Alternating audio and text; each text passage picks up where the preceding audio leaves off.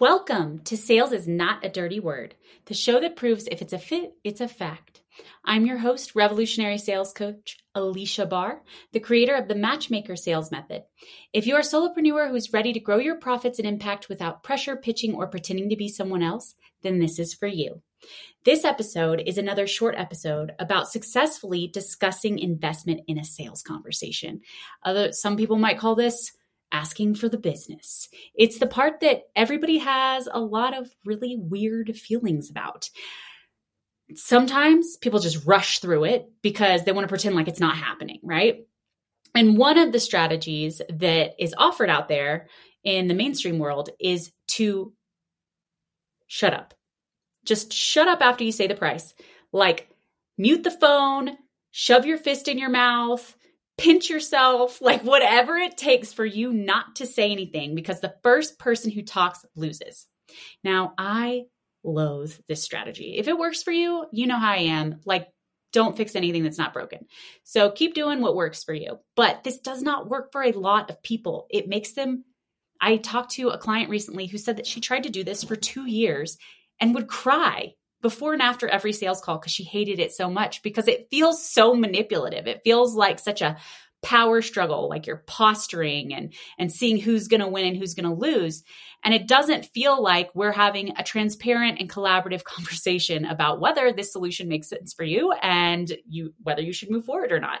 In the interest of you and your best interests not just for getting the sale right? So the thing that happens, the reason they suggest to just shut up after price is that a lot of times people will just start blathering after they say the price.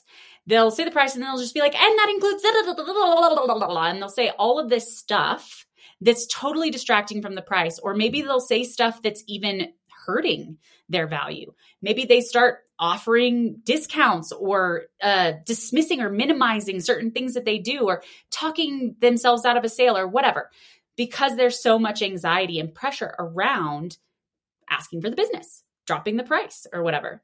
So the reason that I so I understand the reason behind being silent after the price, but the reason I do not like this strategy other than the fact that most people feel so uncomfortable, the buyer and the seller feel com- uncomfortable and actually it is a very classic timeshare strategy. Um, the reason I don't like it is that that person is having a conversation in their head. The prospect is thinking about the investment and about whether it fits into what they're doing and if they can afford it and tallying up their bills. And this whole conversation is happening that you are not a part of, that you have no idea what it's about. Instead of you guys having a transparent conversation about what they can afford and what makes the most sense for them. So, I want to be part of that conversation personally because there's a lot that can be done for you guys to come to a better understanding about what makes the most sense for the other person. And a lot of times somebody's confused in their own head. It's like an echo chamber. And so if they can't discuss it with someone, discuss the options, discuss if there's another alternative, then they're not going to come to the conclusion that, yes, I'm going to move forward with you. So, what I suggest instead is simply asking, is that investment realistic for you right now? Because you know what shuts you up? Asking someone a question. You're not going to keep talking after that. You're going to wait for their answer. And that right now is really important because they're going to discuss whatever's going on right now. So they're going to say, yeah, I can afford it. It's just more than I thought. Okay, great. Let's talk about that. You know, you can dive deeper into that conversation. Or maybe they might say, um, it's tight, and you can say, okay, what else do you have going on? You know, are you investing in other things right now? And you can discuss whether those things complement what solution you're offering, because then you can make a case for how it's actually going to make what they're investing in an even better return when it's, you know, complementing it. Or they might want to have a conversation about, oh, I just absolutely cannot afford that. And you can talk about credit options payment plans. Would a payment plan be more comfortable for you? Etc all of those things that are going to create a productive conversation with a conclusion that's either a yes or a no instead of an let me think about it right? So opening up this door so that you're part of the conversation they're already having in their head you're able to offer clarity and insight into things that they might not be thinking of. And if they're like, absolutely not, I can't afford it, or it's tight, you can clarify, is this like you're not going to be able to pay your mortgage and keep food on the table? Because we don't want that. And they can say, well, no, it's not that. And so you guys can talk about it more because in that case, it's probably the fact that they just don't see the value in it, right?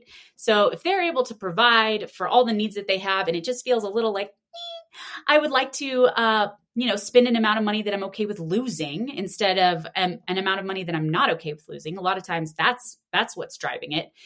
And that's definitely a mindset you want to talk through. Are you planning to fail? Do you want to invest an amount of money that that you don't mind failing with? because a lot of times that happens and then you don't if that's your metric for deciding whether this investment is something that you're willing to make then you're probably not going to get the result that you want out of it because you're basically planning to waste the money. You're okay with wasting the money. Whereas if you're planning to succeed, it can be an amount that is somewhat uncomfortable because you're going to dedicate yourself and you're going to make sure that you get the results out of it. And it also leads to other discussion about, you know, do you think you're an exception? Is there some reason you feel like this would not work for you like it's worked for everybody else? Because I can tell you from everything that I know, you meet the criteria for somebody who sees results. You have all of these things in place, whatever they are. So, am I missing information that you have? Is there something I don't know that would make you not a good fit? Because I need to know that. I do not want to recommend something that is not in your best interest. So, I hope you can see that this opens the door to some transparent and collaborative conversation that's really helpful for both of you.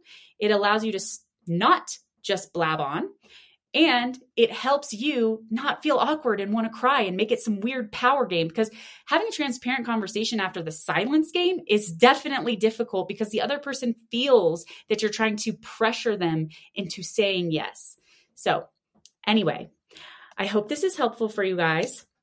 If you have something going on in your sales process that you're not sure if it's hurting your sales or helping your sales, or you just want to increase your conversions if you're closing less than 50% of the people that you talk to, then book a sales quick fix call. I'll identify the top three things that are missing or that you need to tweak, and you can immediately implement them on your next call to increase your sales.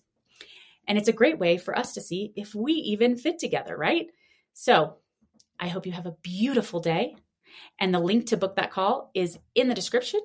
And this has been the Sales is Not a Dirty Word podcast, where we show you how to convert up to 80% of your sales meetings without pain, pitching, or pretending to be someone else. Thank you all for listening, and we'll see you next time.